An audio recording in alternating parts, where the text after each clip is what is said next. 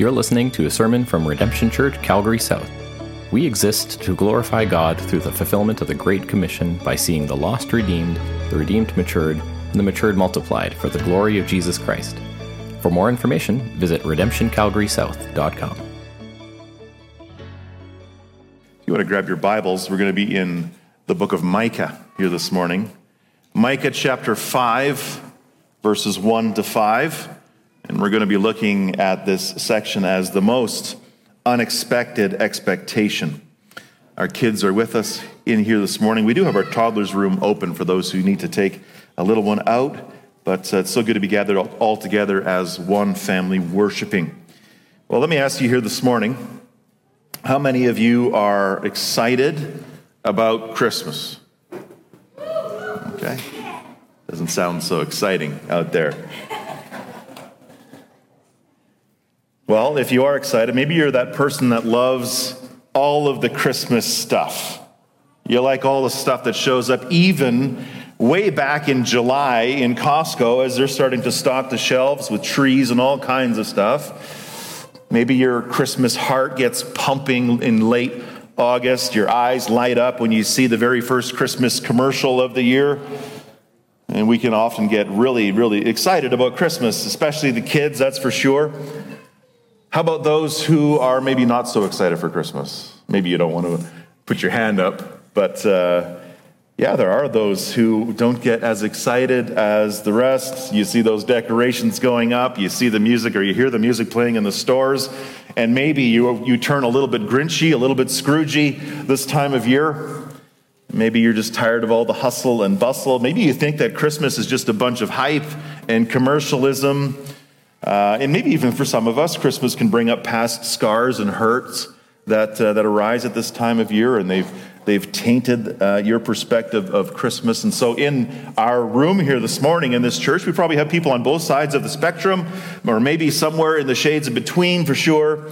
And I would say on both sides, though, whether you love it or you hate it, or it's just not that exciting, what can happen on both sides is that there's a danger of truly missing out. There's a danger of missing the whole point.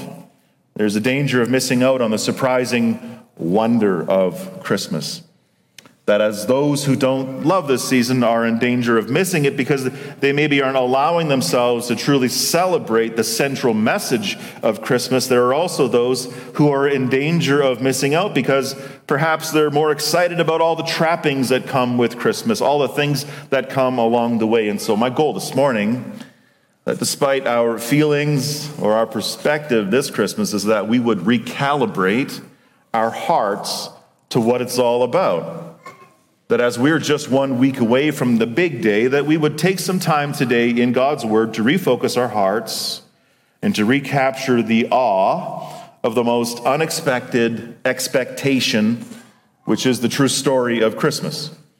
That the message of the birth of Christ should be the most astonishing, it should be the most exciting news we could ever have the privilege to even celebrate that regardless of wherever we're at with it right now that this year we would have a renewed astonishment of what god had done 30, or 2000 years ago.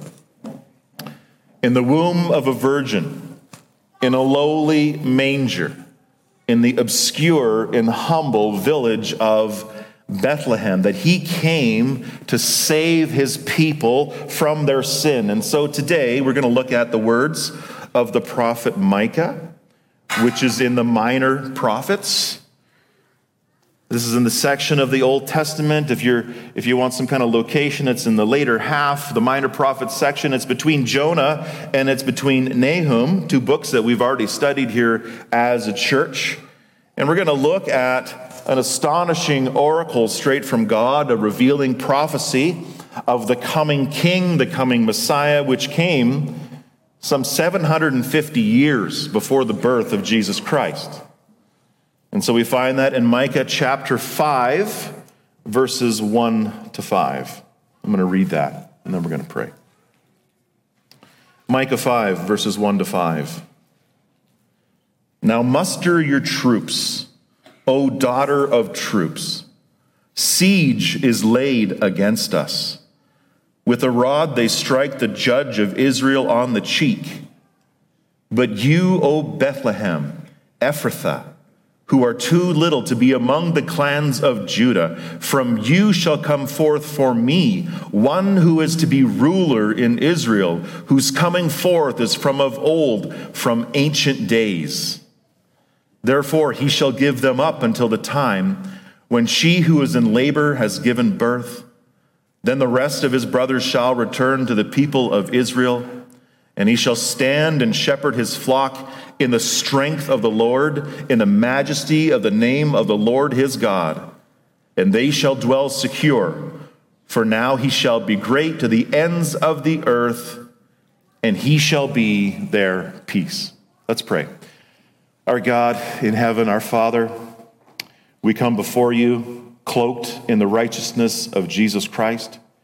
We come before you in the strength of the Spirit as He indwells within us, as you indwell within us.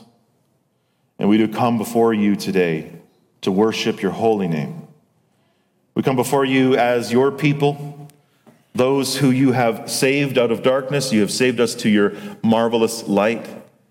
And we thank you that still, yet today, you are saving people. You are transforming people for your glory, for your name's sake.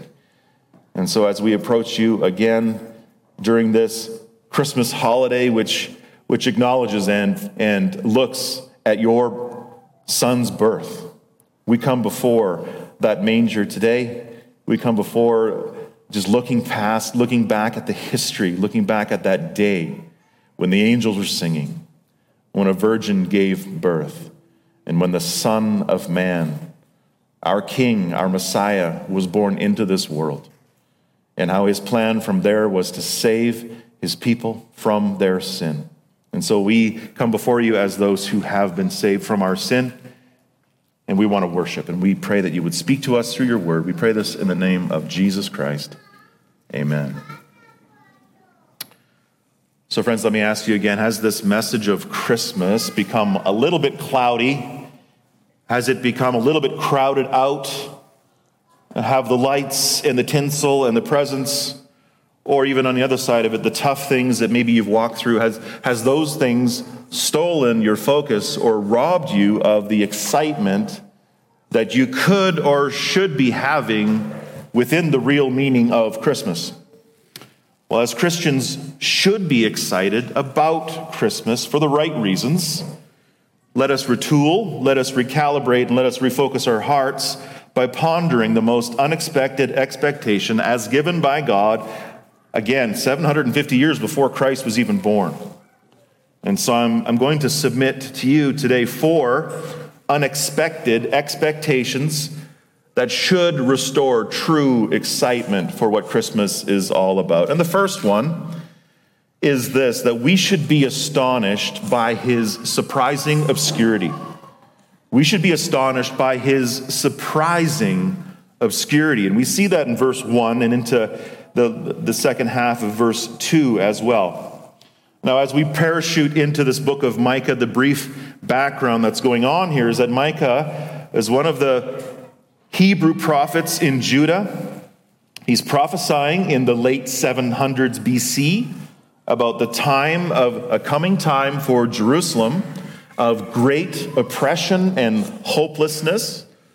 And as Micah's oracle begins here by saying, Now muster your troops, O daughter of troops, siege is laid against us. With a rod they strike the judge of Israel on the cheek. As Micah begins this oracle by the mention of troops and a siege and a rod striking the cheek of the judge of Israel, he's most likely prophetically referring to the coming fall of Judah that would take place in 586 BC, where the Babylonian armies under King Nebuchadnezzar, according to 2 Kings 25, surrounded the city and the gates of Jerusalem, and they laid siege to her walls, and they eventually captured King Zedekiah and striking his cheek, so to speak, by slaughtering his sons in front of him and then plucking out his eyes, which then led to a shameful burning and a destruction of the temple and the captivity of God's people into exile. And so, as Micah is envisioning what was going to tragically take place, he says, Now muster your troops, O daughter of troops. He's really saying hopelessly that there is no army to muster, that there is no defense for what's coming their way. And so, really, there's no use, even though he's saying, muster your troops, oh, oh daughter of troops. This is just a, a hopeless state of being as he knows that the coming destruction is going to be full. He's speaking about absolute humility and the inability of God's people to be able to save themselves, to be able to stand against their enemy, and so they might as well just give up. And so Micah's prophetical tone here begins as one of absolute helplessness and hopelessness and humility. But then, as you see in verse 2, there is a but. There is a but you. That although the outlook is absolutely grim and hopeless for God's people, and that as the future is going to be extremely rough for them, that their God still has a plan He's got a plan at work to save them, that hope is coming, and that as the final blow and the defeat of this kingdom of Israel came through the failure of her own kings, that there was a new king on the way.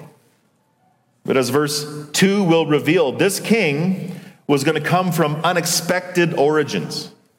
That this new ruler was going to come from obscurity, or so they think, as the focus turns away from Jerusalem and towards Bethlehem. As the Lord speaks through Micah in verse 2, he says, But you, O Bethlehem, Ephrathah, who are too little to be among the clans of Judah, from you shall come forth for me one who is to be ruler in Israel. So again, just as the final blow, as, as the bottom is being foreseen, that the falling out from below the whole history of the kingdom of Israel, this whole remarkable history of the kingship within Israel that goes, goes back most prominently to King David. As the kingdom is going to collapse, as we know from history in 586, God is revealing through Micah that as hopeless and dis- distressing as it all is, that there is a greater king who is coming. That there is one who is to be ruler. He is on the way. And that even as David himself was, was promised in 2 Samuel 7:16, where God promises him, and your house and your kingdom shall be made sure forever before me, your throne shall be established forever. That as David's own very son, King Solomon, as we remember in church history, he failed so horribly in his sin and, and his immorality to the point that the kingdom was torn away from him and torn away from God's people the promise of a greater offspring was still held true in the promise keeping courts of the Almighty. The promise of a greater ruler for a greater kingdom was still coming, which was, of course, promised to be the ultimate king. It's pointing forward to the ultimate Messiah, the, the Savior of the world. All the kings failed, but one king was coming who would prevail. And so, as Micah is pointing forward to such a king, this promised ruler, the ultimate Messiah, what was unexpectedly expected was that he was going to come from Jerusalem. He wasn't going to come from some lowly town. That was their hope. They wanted a mighty king. They wanted him to come from the, decad- the decadent and the opulent city of David, but rather, what we see here, which was initially unsuspecting for the everyday Hebrew, was that he's actually going to come from somewhere insignificant by any kind of worldly standard. A place that Micah reveals is Bethlehem Ephrathah, which is just a small rural village, some eight kilometers southwest of Jerusalem, which in its day really just existed under the shadow of that great city of Jerusalem. This would have been a, a, small town that would have been considered a backwoods city on the outskirts, a one horse town, as we might say today. Maybe they would say it's a one sheep town, something like that. It was a place known for farming, it was a place known for shepherding of sheep. As Micah goes on to say, this is O Bethlehem Ephrathah. And he says something about the city. It's, it's who are too little to be among the clans of Judah. Friends, Bethlehem was nowheresville in the eyes of the world. As Micah says, it was too little to be among the clans of Judah. He's pointing out to the fact that even as 46 cities of Judah are recorded in Joshua 15, Bethlehem didn't make the cut. Bethlehem was too small, it was too significant. And so, initially, on the surface, it seemed utterly ridiculous that a promised king, a promised ruler, was going to come from such an obscure, backwoods kind of a town. But that's where the irony lies in all of this, because as one looks into this little town of Bethlehem, what you find is that although it is nothing by the world's standards, it's exactly where the king should be coming from that as this little town of Bethlehem was the home of sheep herders and farmers, it was also none other than the very hometown of King David himself. When he was just a shepherd boy, when he was also the least of his own brothers, as recorded in 1 Samuel 17 12, it says, Now David was the son of an Ephrathite. Ephrathite, that's fun to say. Ephrath, Ephrathite means he comes from Ephrathath of Bethlehem in Judah, named Jesse, who, who had eight sons. And as you know, the story of David, as he was the least of his brothers, the least of the sons, he was the one who was left behind to tend the sheep while his brothers were, were away at war. Yet, as we know the story, he was the one who, by God's great help, killed the great Goliath. And he was the one who was, who was going to be a man after God's own heart. He was going to be the greatest king of Israel. And he's the one who God promised would himself have an offspring, a king that would come from him that would rule forever and ever. And so, friends, this ultimate king that Micah is talking about, of course, he's a prophet. The Lord God is speaking through him. He's not making these things up. He's pointing forward to the coming Messiah. This is who we celebrate at Christmas. He is the one who was born himself surprisingly in this little town of Bethlehem, and this is being prophesied about some 750 years before he even came. Well, how do we know that for sure? Well, the Apostle Matthew wrote about this you want to understand how the Old Testament makes sense when the New Testament gospel writers, by the inspiration of the Holy Spirit, refer to the Old Testament scriptures, they are the ones who interpret it correctly for us. And so in Matthew 2 1 to 6, it says, Now after Jesus was born in Bethlehem of Judea in the days of Herod the king, behold, wise men from the east came to Jerusalem, saying, Where is he who has been born king of the Jews? For we saw his star when it rose and have come to worship him. When Herod the king heard this, he was troubled, and all Jerusalem with him.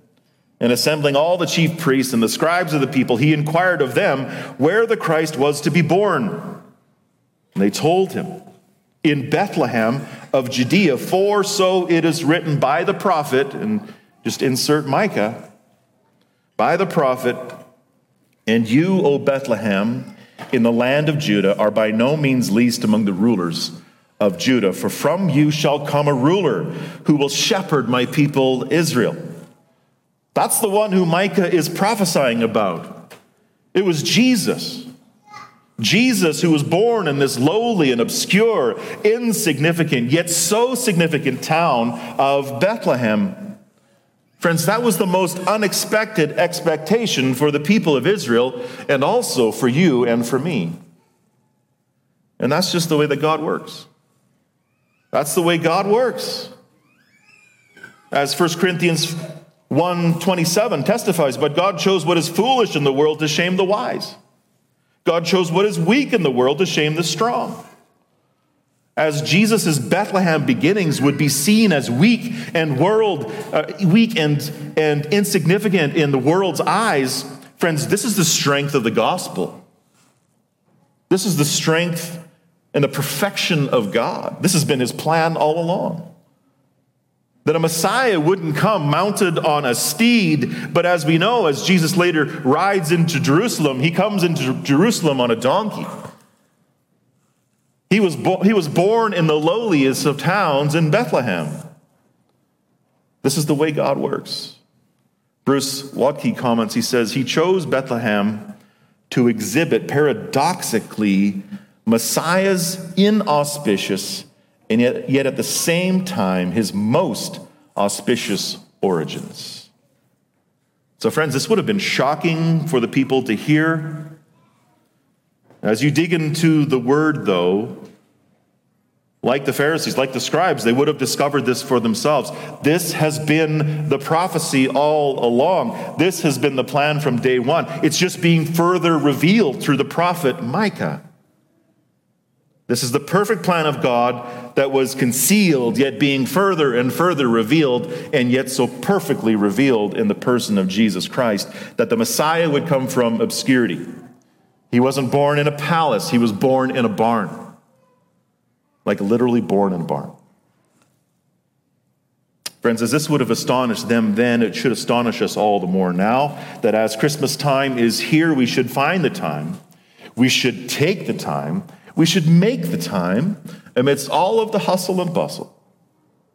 Take some time to ponder and wonder yet again about all of this. Meditate upon it. Be astonished yet again. Be astonished by his surprising obscurity that he is not the king who was born with a silver spoon, but he was a king born in a town of shepherd hooks.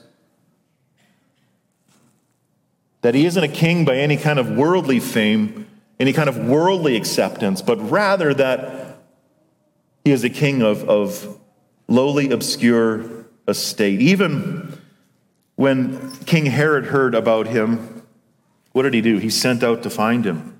And why did he send out to find him? Because he was being called the king of the Jews. It was competition. And so he wanted to kill him. Friends, if Christ was alive yet today amongst us again, that would be the world's attitude towards him. He wouldn't be the one who's receiving all the likes and the hearts and the follows. He would still be the, the king who is rejected. We know that he was rejected by his own. So, friends, let me ask you why does the world reject him? Even when you think about our storytelling today, in the epics and the stories that we write, just think about just think about how actually we love this story, but yet we reject Jesus.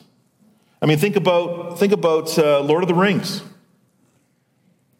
How from the insignificance of the Shire came Frodo and, and also Bilbo. Think about if you have read the book Dune, or maybe you've watched the movie, think about the main character, Paul, who is, who is a promised savior of this planet, Arrakis. Think about Luke Skywalker from the Dust Bowls of, of Tatooine. Friends, the world loves these stories, but yet when it comes to the true epic, the true story of our Savior from obscurity, how the world rejects it.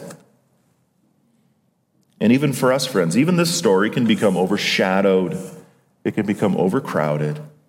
It can become the side note of the Christmas holiday season when it should be the main chord, it should be the melody, it should be the driving purpose of it all. So, again, I would just say take the time. Take the time to ponder and pray and seek again the most unexpected expectation found in the scriptures alone for the purpose of being astonished being astonished again by his surprising obscurity. But then, with that, I would also say this as we're looking further into the text. Point number two is that we should be astonished by his wondrous humility. So, looking at verse 2 and into verse 3, as Bethlehem is the obscure location where the Messiah comes from, he also comes to put on flesh. So, as Bethlehem speaks about his earthly beginnings, Michael, Micah also testifies to his eternal beginnings, so to speak. That as this ruler is the one who is coming forth is from old, from ancient days, it says, this isn't just any ordinary Ephraimite man. This isn't just any sheep herder or farmer. This isn't any just any normal carpenter's son.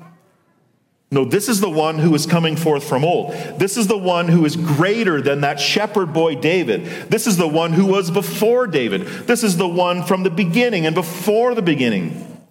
This is the one who Psalm 92 says, Before the mountains were brought forth, or ever you had formed the earth and the world, from everlasting to everlasting, you are God. He's from of old, from ancient of days that he is both from ancient days in the sense that he is the true offspring of David, yet he goes beyond that to eternity past. He is the everlasting Son of God, the Messiah. And so, this promise coming forth is the promise of the promised one. And he shows up in the promised location in Bethlehem. Again, just think about that again 750 years before all of this takes place, this is being prophesied as, as revelation is progressively being revealed as we see him clearer and clearer as the day was coming forth. Micah gives a location. Again, highlighting his humility.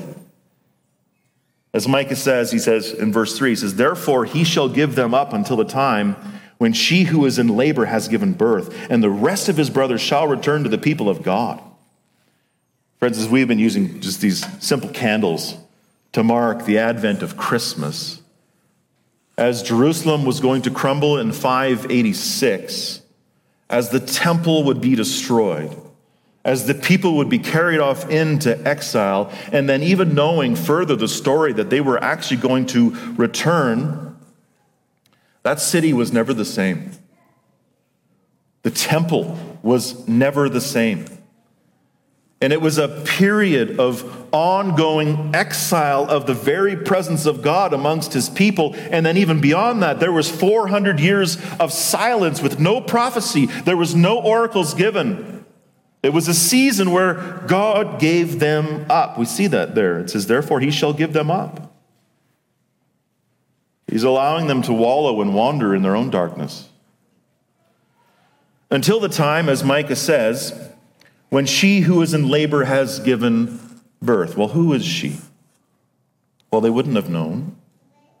They wouldn't have really had a clue, but as we look back, as we look back at the story of a virgin giving birth, we we know the full expression, the full fulfillment of this prophecy that as a virgin was met by an angel, and as the Holy Spirit overshadowed her, and as she conceived and bore the Savior of the world, the King, that as she and her husband Joseph were traveling from for the census, and as they ended up in, in Bethlehem where they were supposed to be, it was finally the time it was time that the angels and the whole universe have been waiting for. The time that Galatians 4 4 to 5 says, But when the fullness of time had come, God sent forth his Son, born of a woman, born under the law, to redeem those who were under the law, so that we might receive adoption as sons which, as Micah is prophesying here, he's speaking about the gathering of God's sons, the gathering of God's children back to himself. It says, Then the rest of his brothers shall return to the people of Israel. All because of his timely incarnation, where infinity married humility forever as the Nicene Creed states, for us and for our salvation, he came down from heaven, he became incarnate by the Holy Spirit and the Virgin Mary, and was made human. Friends, this is the ultimate humility which brings such beautiful unity. That God the Son himself would lower himself to be born into the likeness of men, and being found in human form, as Philippians says, he comes down to our level. He puts on fingerprints and flesh. He puts on feet that would bring the good news. Yet also, those are feet that would one day be spiked to a cross. He puts on hands that would heal so many, but hands that would be stretched out upon a bloody cross. He would put on bone and muscle and skin that many would just want to touch his garment, but also this is a body that would receive beatings and whippings and thorns. He also had lifeblood like you and like me, but this blood would be poured out for the forgiveness of many. He put on a mouth to which he glorified God, but a mouth that was stopped by his oppressors. Friends, as infinity put on our humanity, it was a humanity of the lowest humility. As Jesus came from obscurity, he is the ultimate example of humility. Friends, we need to be amazed by such a wondrous humility that God himself would, would come down, that he would write himself into our story, that he would put on our flesh. He would put on flesh of those who hate him. And he did that in order to save them. Friends, when it comes to stories, no one writes this story. This is such an unexpected expectation. The story that the world writes over and over again is somehow I can achieve. Somehow I can work my way there. Somehow I can build a tower. I can get to heaven. I can be in the presence of God. But it's only God that writes the story. Actually, no, I'm going to come down. I have to come down because they can't. They can't get to me as hard as they try. The world doesn't write that story. And so when it comes to Christmas, as Christmas can, and we think about the child and the manger, our Christ child, it can seem so cute and serene, right? We sing Silent Night, Holy Night, but we often maybe don't think so much about the wondrous humility behind it. That He would love us so much that he would not only be born in such frail innocence, but that he would also become the lowest of slaves for us. Just as he taught us, just as he taught his disciples, but whoever would be great among you must be your servant, and whoever would be first among you, you must be your slave, even as the Son of Man came not to be served, but to serve and to give his life as a ransom for many. Matthew 20, 26 to 28. Friends, this Christmas, let us remember the cuteness of a baby in a manger. That's good. But let us not stop there. Although baby Jesus is such an incredible thing to contemplate, remember that he didn't come just to be cute. No, in fact, he came to be a servant. He came to be a slave. He came to be despised and rejected by men, even to the point of death, even death on a cross. Friends, that is the most incredible humility.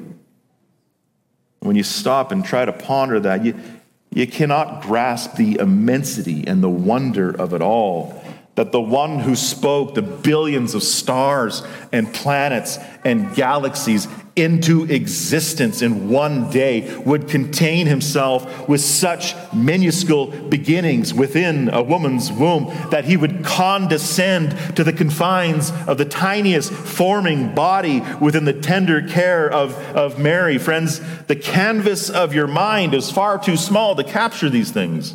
It's far too immense. It's far too wonderful. The pages that we could write about this cannot contain such a wonder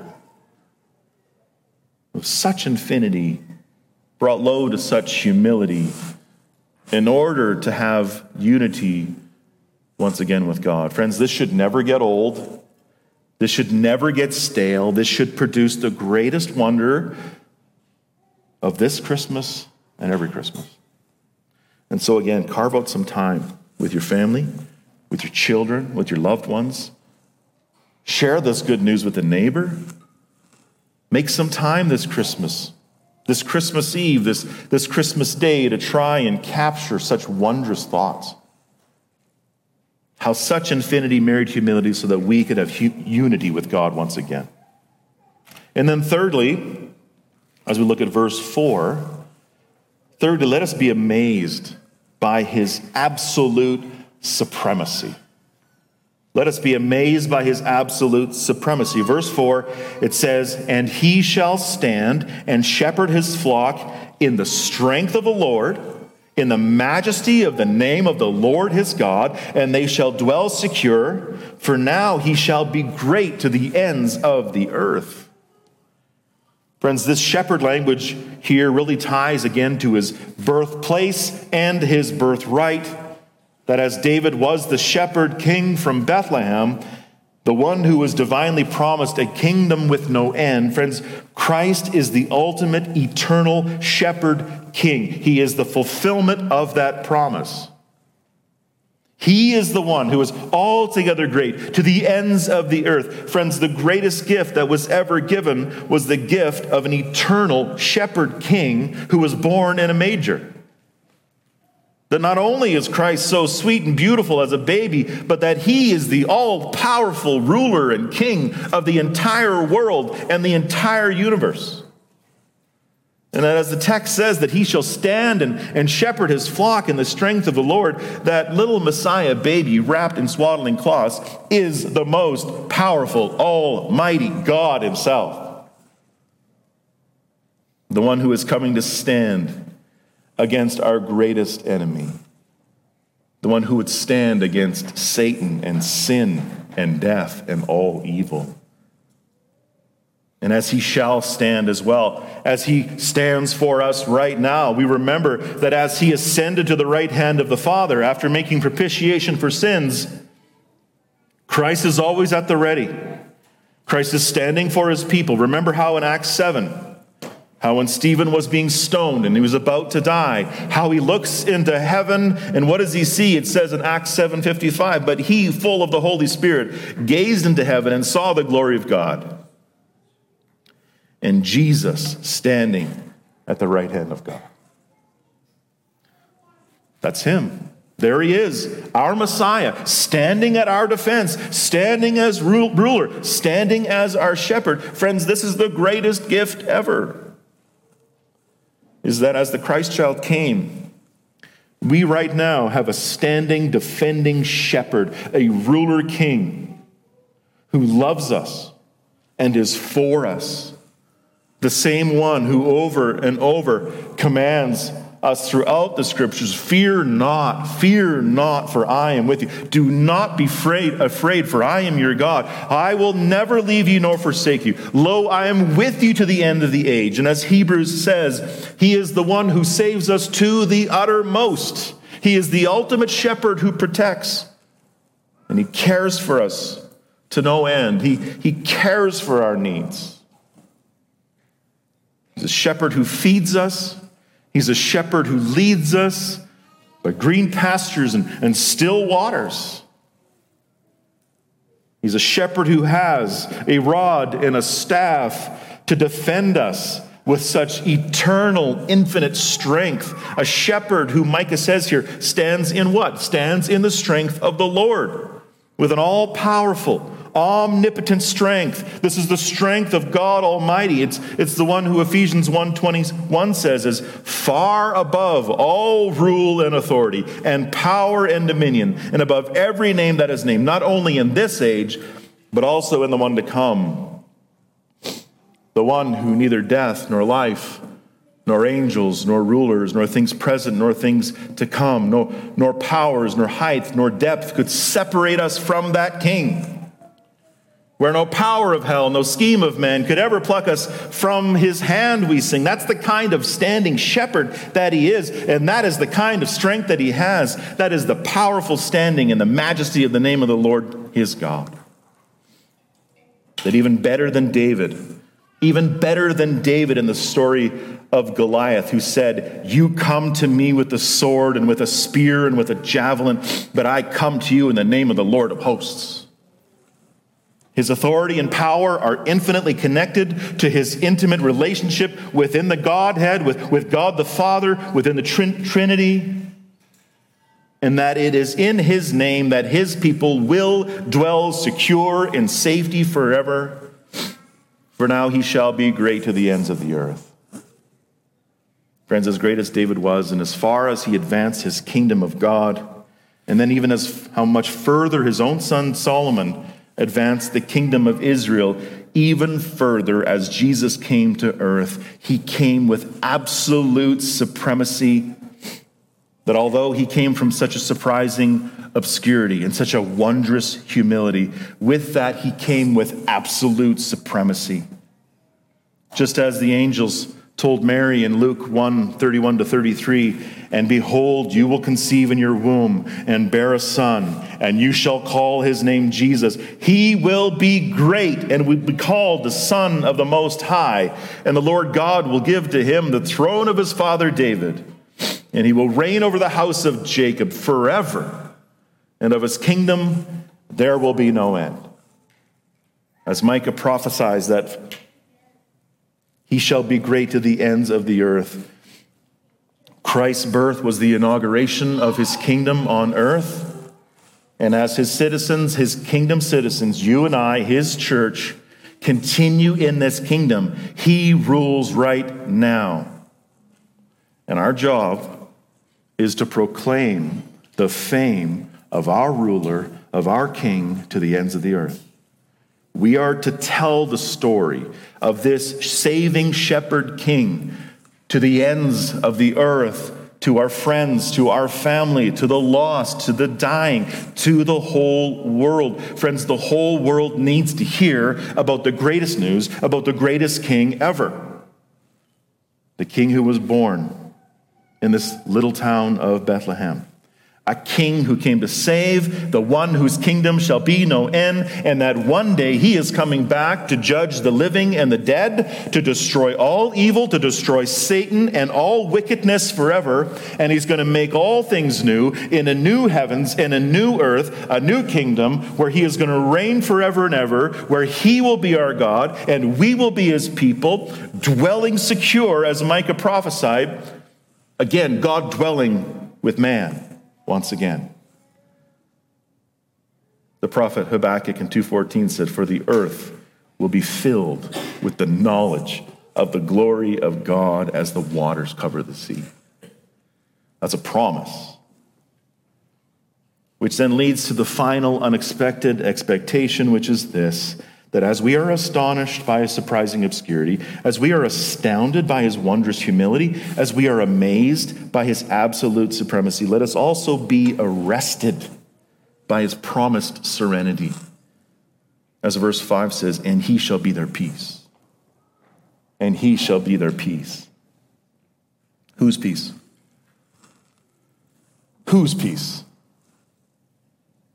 Well, it's the peace for the people of God. Friends, as Micah was writing this before the exile and amidst this, this looming siege upon Jerusalem, they would all be longing for peace, especially in those moments of war and siege. They'd be longing for that shalom, that, that peace with God.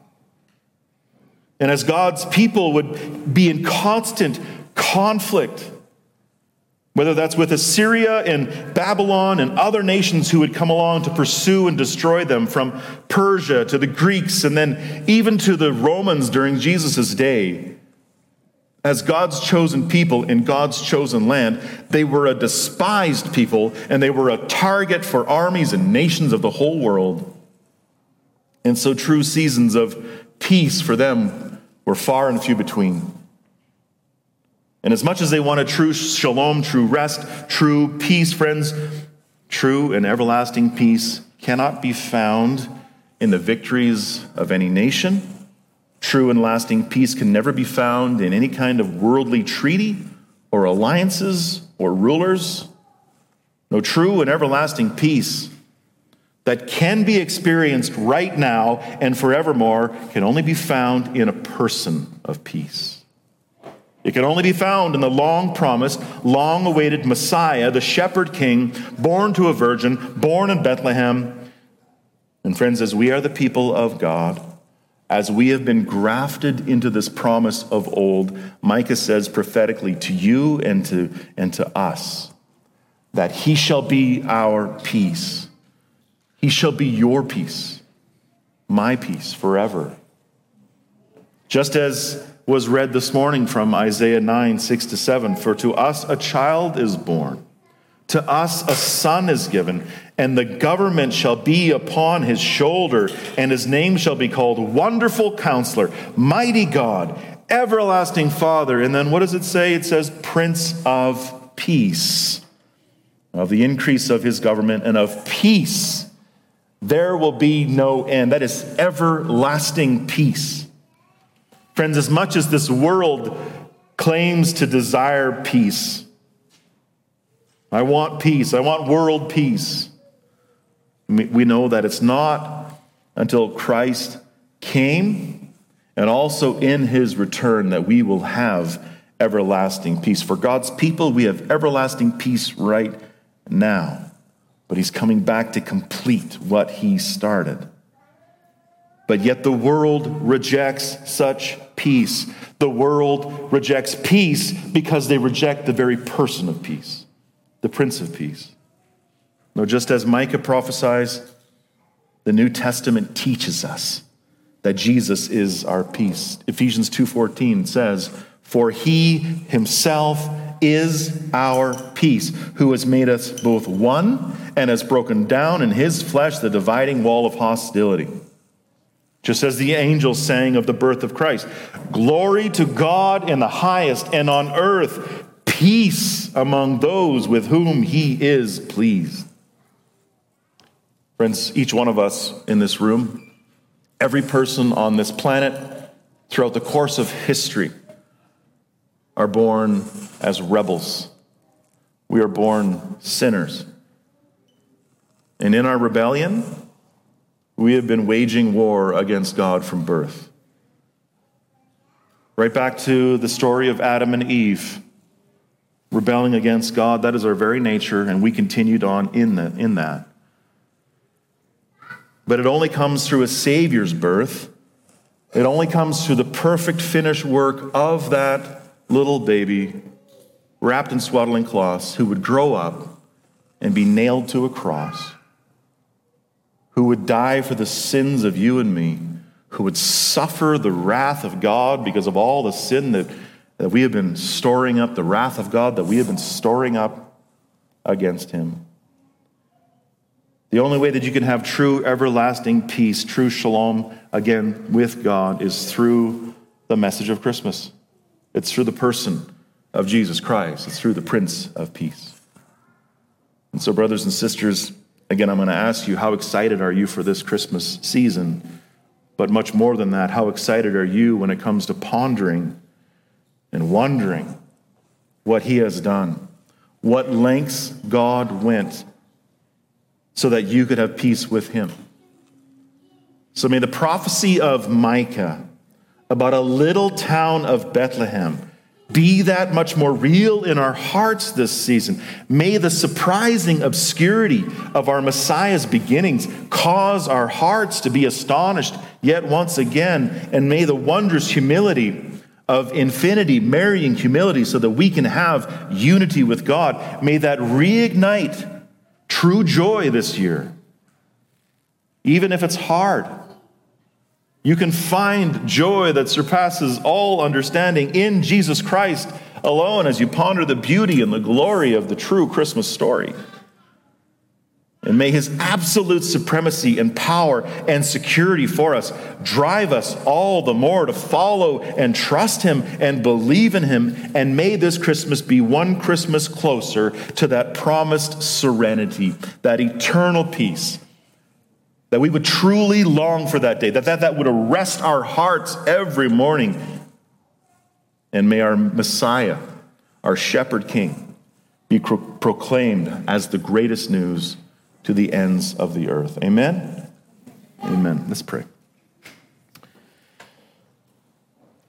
Father, we are so grateful for your word as we turn to a minor prophet in what even may be in a section of scripture that often gets overlooked and, and not studied deeply.